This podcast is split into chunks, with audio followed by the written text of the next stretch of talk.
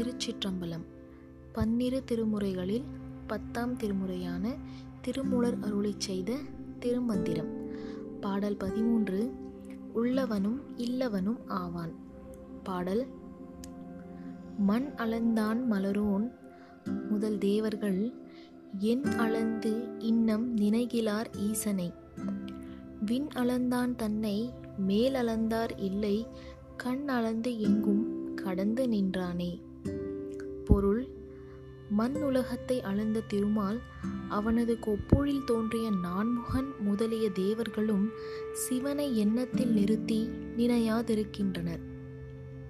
வானத்தில் விரிந்து விளங்கும் பெருமானை மன்னவர் கடந்து போய் அறிய முடியவில்லை.